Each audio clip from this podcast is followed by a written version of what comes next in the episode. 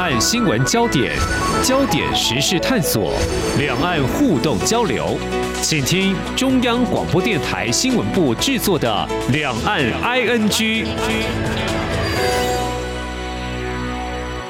听众朋友你好，我是黄丽杰，欢迎收听两岸 ING 节目。台湾的经济呢是相当依赖出口的，那么当全球经济因为疫情解封之后的期待景气复苏，但是呢却出现了通货膨胀，还有消化库存、缺工缺料等等这些因素交相影响，力道呢可能是不如预期的。尤其我们知道中国大陆呢更是台湾重要出口地区，我们受影响程度究竟有多大？那么行政院主计总处最近有下。修全年的经济成长率，那么政府的一些民间智库预估也都面临保二的挑战。究竟台湾的经济目前所处情况是怎么样呢？未来下半年有可能缓步上升，还是说还蛮低迷的呢？当我们知道台积电撑起半导体一片天，这显示台湾的高科技产业的一些优势。那么台湾也持续在我们政府推动五加二产业政策之下，我们想知道未来到底有哪些产业会成为未来。主导经济的成长动力呢？我们今天特别邀请台湾经济研究院经济预测中心主任孙明德来观察探讨，非常欢迎孙主任，你好。主持人好，各位听众大家好。好，我们台湾今年上半年的经济成长整体看起来就是我们进出口严重衰退，呃，显示也是受到全球经济衰退的影响嘛。特别是这个市场需求因为疲软嘛，我们就以台湾出口比重先来观察好了。中国大陆的疫后复苏不如预期，是不是主要原因之一？我想，我们台湾的经济啊，其实从去年下半年开始，整个出口表现就不好了。没错，所以去年下半年的经济成长率逐步的下滑，甚至到去年第四季就已经是微幅衰退。今年第一季的衰退幅度更大，然后到了第二季，主计总处前两天公布的数字有稍微回升一点，但是还不是那么理想。那为什么出口进口的表现这么差呢？第一个是。基期太高了。对，我们在二零二一年那一年呢，因为我们整个疫情之后，呃，需求跟供给外销的数字啊起伏不定。二零二零年大家都不进货不备料，结果到了二零二一年，大家发现，哎呦，怎么好像供应链打结了，然后什么塞港塞柜问题一堆了。嗯，因为我们在疫情期间是人关在家里，但是机器还是可以开工啊，制造业还可以继续工作，所以那个时候大家怕停工缺料，就开始拼命备货、备料、备库存。买船买货柜，二零二一年那一年，我们的钢铁、石化、半导体每个行业都旺得不得了，嗯，甚至连以前不太赚钱的航运业那一年也大爆发，而且他们那一年是最赚钱的一个行业，嗯，他们一年就把过去十年没有赚的钱全部都赚了回来，嗯，所以大家觉得接下来要大富大贵、天下太平了，结果没有想到二零二二年，因为你疫情期间那个需求是假需求。疫情期间经济破坏的这么惨，哪来那么大的需求呢？所以那个时候大家错估了未来的经济情势。然后呢，接下来二零二二年其实需求没有真的回升，结果二零二一年是靠大家拼命买，然后接下来没有需求把你的库存给去化掉。二零二二年当然整个经济的数字就下滑了。然后从下半年开始，第一个刚开始拉警报的是美国的电子产业。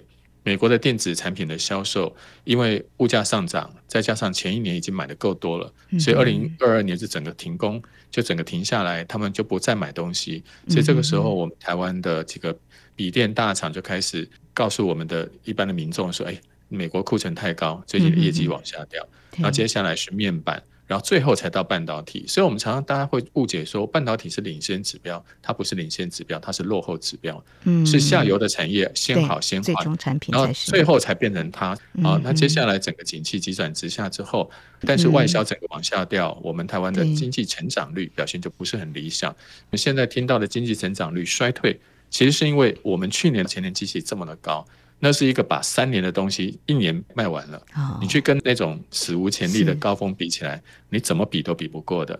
所以接下来成长率就逐步下滑，也就是主持人刚刚提到的，那数字就越来越不好看。再加上欧美的经济在疫情之后，去年欧洲有俄乌的战争，再加上去年大陆中国有封控，所以三大经济体全部都去年表现很糟。本来期待说今年大陆解除封控以后，需求会快速回升，不过好像只有第一季有把去年一些没有买的东西稍微补回来，但实际上的需求没有那么强劲。好，所以中国大陆疫后复苏的速度可不可以再快一点，也是未来影响台湾的进出口呢很重要的因素之一。还有俄乌战争是不是在今年能够有停打的一个迹象呢？也是重要的观察点哦。那疫情期间刚刚提到一个假性的需求，大家冲太快了，所以现在还在消化库存，可能有很多的产业都面临这样的情况，所以我们就赶紧来了解到底消化库存主要分布在哪些产业？刚才提到了，比如说半导体。那我记得在疫情期间要买个笔电，好像不太好买。那个时候美国需求也一度非常的高。呃，我听呃一些业界在说，他们接单接不完，接到手软。那现在的情况，如果就我们台经院这边还有主任您的观察是怎么样呢？我们看一下美国的销售数据啊。嗯，美国的电子产品销售已经连续一年哦，电子产品都是。下滑，甚至是两位数的下滑。不过在六月份，我们已经看到美国电子产品的销售已经由负转正，这是第一个好消息。所以最近也有一些电子厂商已经在他们的法人说明会啊，或者是业绩公布的时候，已经提醒了，从去年开始拼命消化库存，他们没有做新的东西，然后呢，厂商也没有备新的料，那就把原来东西卖完了。那最近的库存去化的速度越来越快，所以我们第一个看到的是资讯电子产业。那尤其是他们那些手机跟笔电的销售，现在库存去化的已经差不多了。那其他还有一些别的产业，比如说像交通工具做汽车的，嗯前两年是订得到车你也买不到车，因为那时候没有 IC，嗯所以那个时候谁要备货呢？因为你备了其他的玻璃、钢材都没有用，你没有 IC 就做不出来。嗯但今年开始。IC 现在半导体已经开始供给已经开始恢复正常，所以最近拿到 IC 的车厂就开始拼命消化前两年的订单，所以交通工具的库存减少是最快的。不管在美国跟台湾两个数字都是一样。其实大家都说今年制造业很差，那是以偏概全，就是把半导体当全部，不是。今年的汽车工业其实是很好的，因为前两年根本就没有车可以交，今年全部都在交车。那其他的石化跟钢铁这些船产。他们跟原物料价格比较有关系。我们看到第二年钢价、油价都创了新低，也就是这两三年来的新低。不过最近我们看到七月份油价开始上涨，钢价开始反弹。所以呢，前一阵子大家库存减少的原因，倒不是景气真的多好，是因为钢价在跌，油价在跌，大家反而不要备货备料，因为那时候很便宜，我要用的时候我再买就好，我干嘛备那么多料呢？不过最近你看到这个七月。整个月你看到钢价、油价，尤其这两个礼拜油价涨得非常的快，嗯，所以呢，对于未来备库存的意愿，我想也会提高。所以我们刚刚提到了几个产业，电子产品产业，它的库存早就已经去化的差不多了，现在就等个人的需求回来。刚开始美国这些通路商去年已经被吓坏了，那时候库存一大堆，吃太撑，好不容易刚消化完，这个时候不敢大吃大喝，会稍微。忍耐一下，不过你的米缸已经快要没有米了，你是能忍多久啊？明天开学季，下半年的耶诞节、感恩节，总得再买一买。所以我们的电子业的库存已经去化差不多。那其他产业，有的是跟油价、钢价有关，有的是跟 IC，就是恢复供应的汽车消化订单有关。不过目前看起来，库存去化的速度应该都表现得很不错，所以下半年的表现会比上半年更好。好，传产的部分的话，交通工具像汽车不用再等，那像自行车、纺织、制鞋也还算可以吗？就说比较细。对，这些都已经慢慢在回升，Okay 就是他们最糟的情况在去年，对，已经花了一年的时间去解决库存的问题，目前看起来也差不多了。嗯、好，辛苦这些业者了哈。那刚刚提到，就七月份的时候，油价跟钢价的价格上扬，表示这个景气。复苏可以再观察的一个讯号。钢价的上扬，我想跟中国大陆整个的房不动产呢，他们最近很多不动产的政策都在放松，对于钢材的需求有慢慢的回温。另外一个是油价，油价我想其实油价早该回来了。油价去年最高一百二十五，今年呃四五月的时候一路掉到六七十，那时候把大家吓坏，主要是因为中国大陆的复苏不如预期。嗯，然后结果大家觉得用油不会那么多，错，中国大陆不用复苏的多好，光是他去年。封控那段时间，街上都没车，天上都没飞机。现在街上到处在塞车，天上的飞机班班在飞。光它的用油，呃，每一天就要多一百万桶。那其他的像台湾呢，像日本，每个地方你看到我们的内需多旺，高铁班班客满，我们的高速公路天天在塞车，那个用油量怎么会少？所以今年的用油量可能会比去年多两百万桶。但是呢，今年的产油量其实比去年减少，因为 OPEC 在去年跟今年两次减产，沙乌地阿拉伯六月又减产一百万桶，所以今年减的三百万桶，然后需求多两百万桶，你的油价只会往上看。所以前阵子的油价低迷，很可能是俄罗斯因为要打仗啊，偷卖油。嗯嗯。但是你偷卖油能卖多少？俄罗斯的产量占全世界的比重其实没有那么高。那其他的需求量回升，就把油价给推上去。所以下半年的油价，尤其是七八月，油价如果再上涨的话，大家也要小心，好几个问题会再重复发生。第一个，通膨会不会再起来呢？对。再来，油价如果再高涨的话，那我们现在。看起来表面上街上好像大家都呃经济在恢复了，但油价一上升，很多产业的成本也都在提升。是，一个是通膨，一个是成本，两个都提升了。那对于下半年的经济也会产生新一波的挑战。哇，所以要保二真的是又遇到一个严峻的挑战哈。好，那继续我们就来看第一线的厂商他们怎么样呢，还是比较务实吧。呃，如果说中国大陆他们经济成长好，台湾进出口当然也会跟着畅旺。那我们知道今年上半年中国大陆平均 GDP 增长是百分之五点五，那下半年经济成长是持平或较好的表现，就可以达到他们官方预估的平均增增长百分之五的目标，重点是我们要来看我们的厂商怎么样来看未来的营业情况。台经院多年来有做这样的调查，是不是来看未来展望？呃，厂商是不是比较乐观一些呢？下半年是，我想我们台湾的国发会就是以前的金建会，他每个月在公布的景气黄灯、黄蓝灯，嗯，或者是领先指标。它采用的都是我们台军院这个调查，而不是采用采购经理指数。那根据我们国发会的统计啊，我们这个指标领先台湾经济大概四个月，相关程度大概是七成以上，所以它是一个非常好的领先指标。那我们从去年开始看，去年是一月开始连续下滑了十个月，在去年大家都还觉得。景气还不错的时候，我们这个指标已经提前反应了。嗯哼。然后掉到去年十月了以后开始反弹。嗯。十月、十一月，当中国还没有解封，我们这个指标已经开始反弹。主要反映的就是今年第一季有一些急单，尤其中国大陆复苏的急单已经开始产生。不过很可惜的就是无以为继，因为中国大陆就是过年那段时间把去年没有买的给买了，那接下来需求还是不振，所以我们这个指标在今年的第二季又再度往下滑。所以，当我们这个指标往下掉，其实反映了下一季厂商对于下一季还是比较保守，下一季就是第三季。那这个调查当然中间有几个需要分析的，第一个就是传产，因为传产跟中国大陆比较有关系，中国大陆的复苏。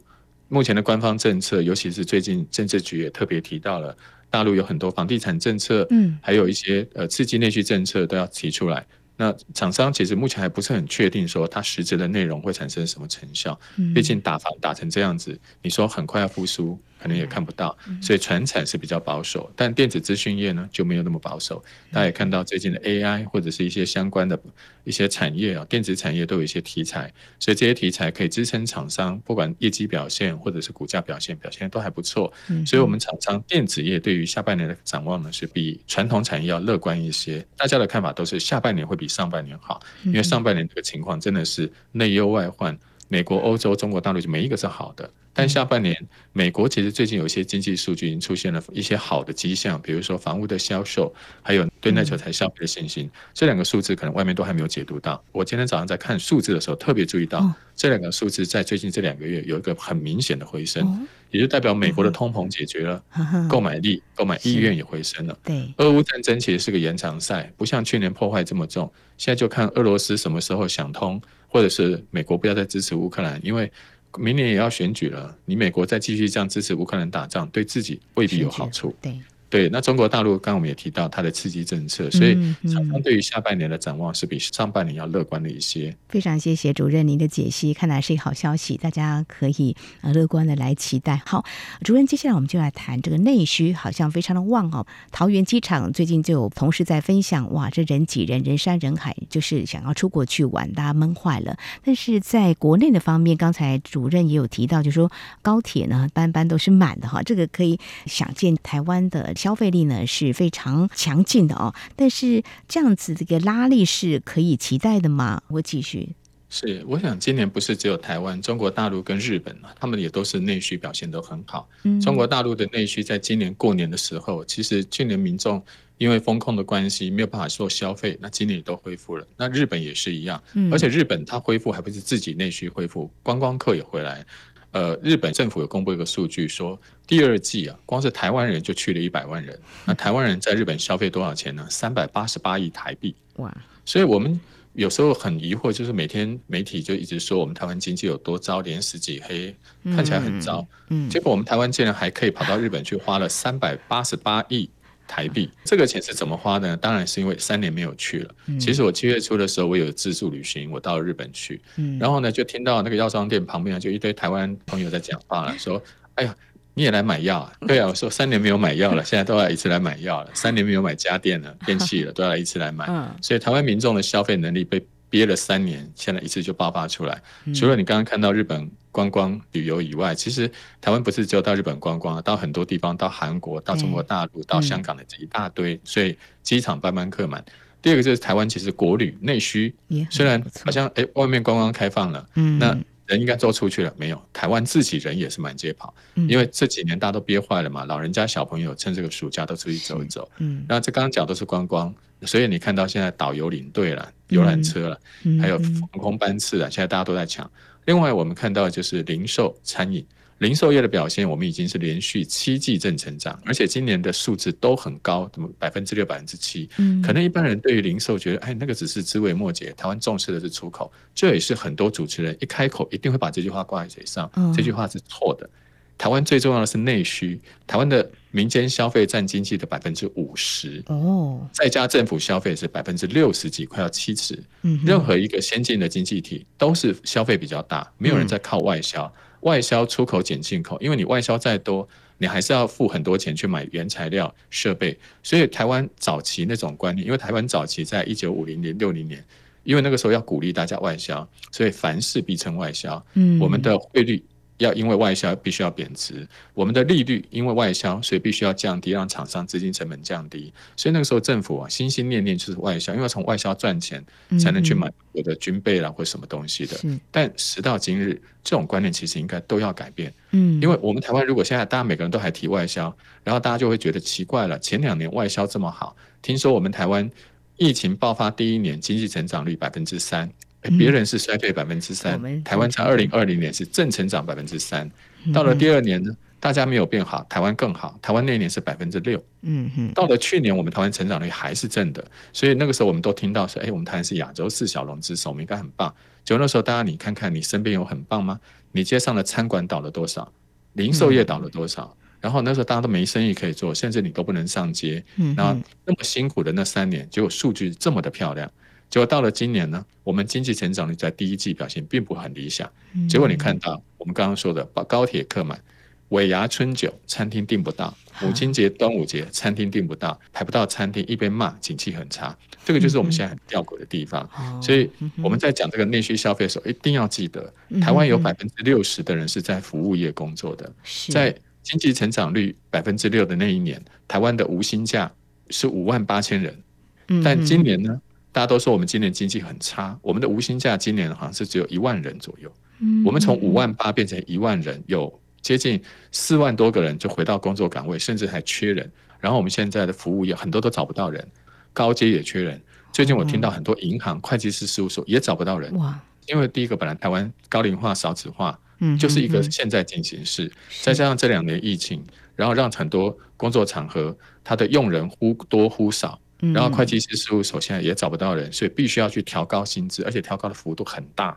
所以你现在还不用调最低薪资，光他们调薪的幅度也都比你最低薪资要高。嗯，然后我们刚刚讲的零售、观光、餐饮、导游、领队，现在他们前两年没有做的生意，现在全部都复苏了。那这股热潮，我觉得短期目前呢还看不到尾声。那是好消息。那这个数字怎么会往下掉？明年？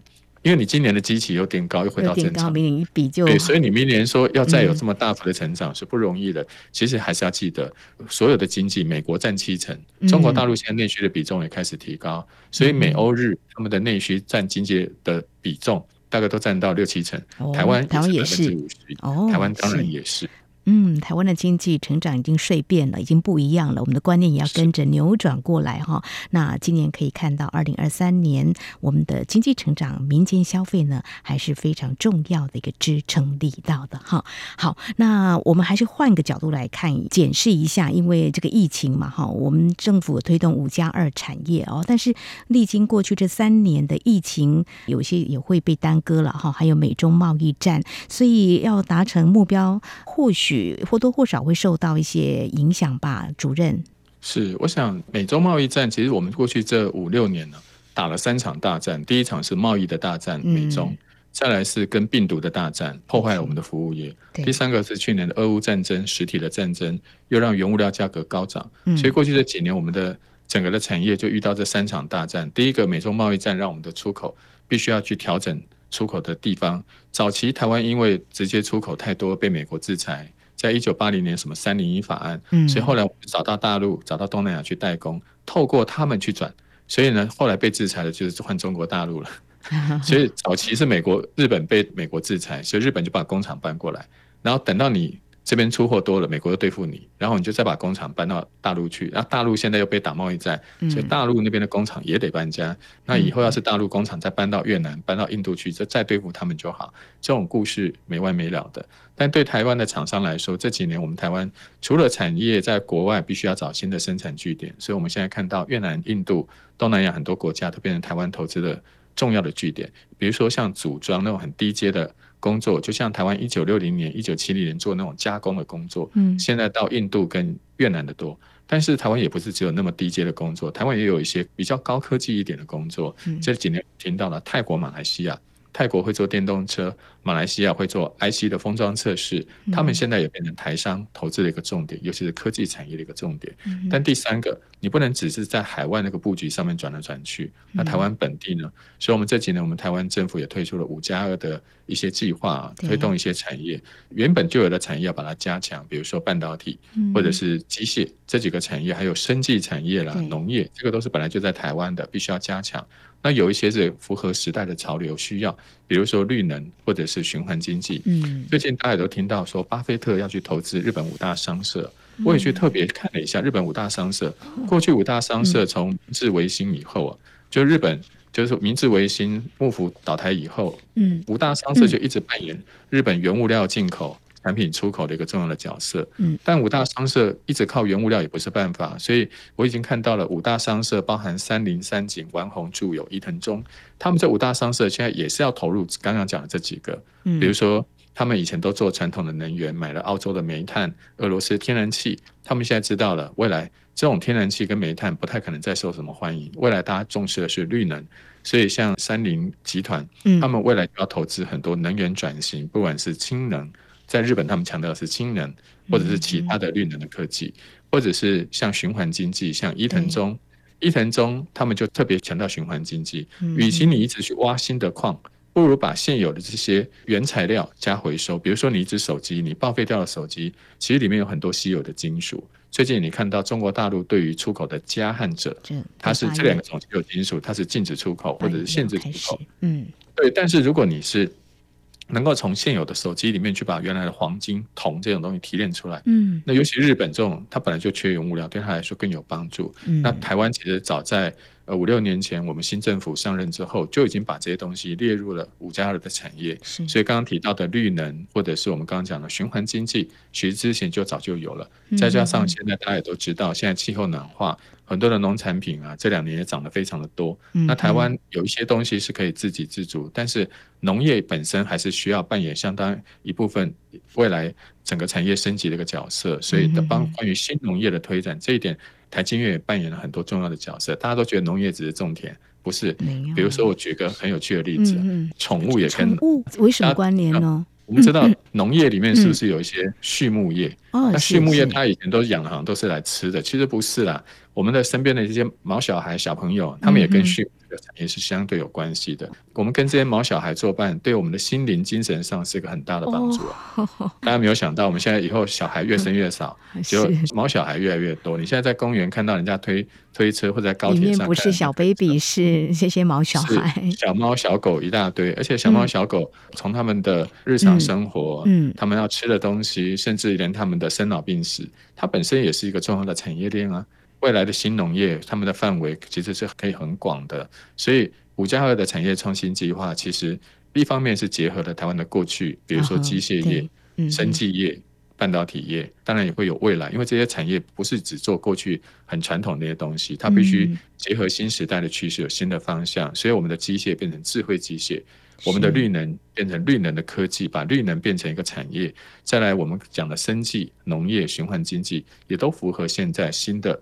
节能减碳，或者是我们现在讲的 ESG，甚至是永续发展，其实用永续发展更好。所以，我们刚刚讲的智慧、绿能、新农业、循环经济，其实都是永续发展。所以，五加二，与其说是一个个别的产业计划的话，不如说是一个整体的永续发展的产业战略。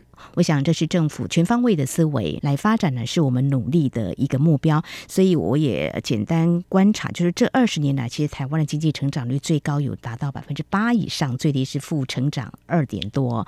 除了比较积极之外，其实产业发展也出现了很多变化啊。那简单来看，未来的短短这五到十年，就是半导体还有绿能这个产业，应该还是主导经济成长动力，应该是没错的嘛。我觉得五到十年，你很难看出来说未来谁会接棒。Oh. 台湾的产业有时候发展都是无心插柳柳成荫，oh. 有心栽花花不发。这句话用在产业发展上，各国都差不多是这样子。嗯，所以我们半导体。当初我们在一九八零年的时候，谁看好我们半导体啊？当时就是一些比较有远见的长官力排众议。当时台湾最好的当然是做外销、做衣服啊，做石化产品啊，做钢铁。谁想到这种半导体的东西？没有想到当时找对了一个产业，我们靠它就吃了四十年。是。那现在其实有很多产业，也就是说，我们现在其实往前看，有些产业当然大家都觉得最近不错，比如说像电动车、电动装、电动车整台车呢，大约跟台湾没什么关系。但是我们可以提供里面的电子零组件，因为台湾最厉害就是零组件。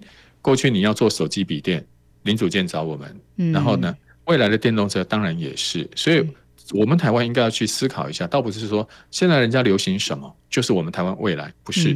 不管人家流行什么，都一定要用你这个东西，那个才是我们台湾的强项。不管你以后是电动车、电动装，还是我们现在提到的人工智慧相关的硬体，你都需要大量的运算。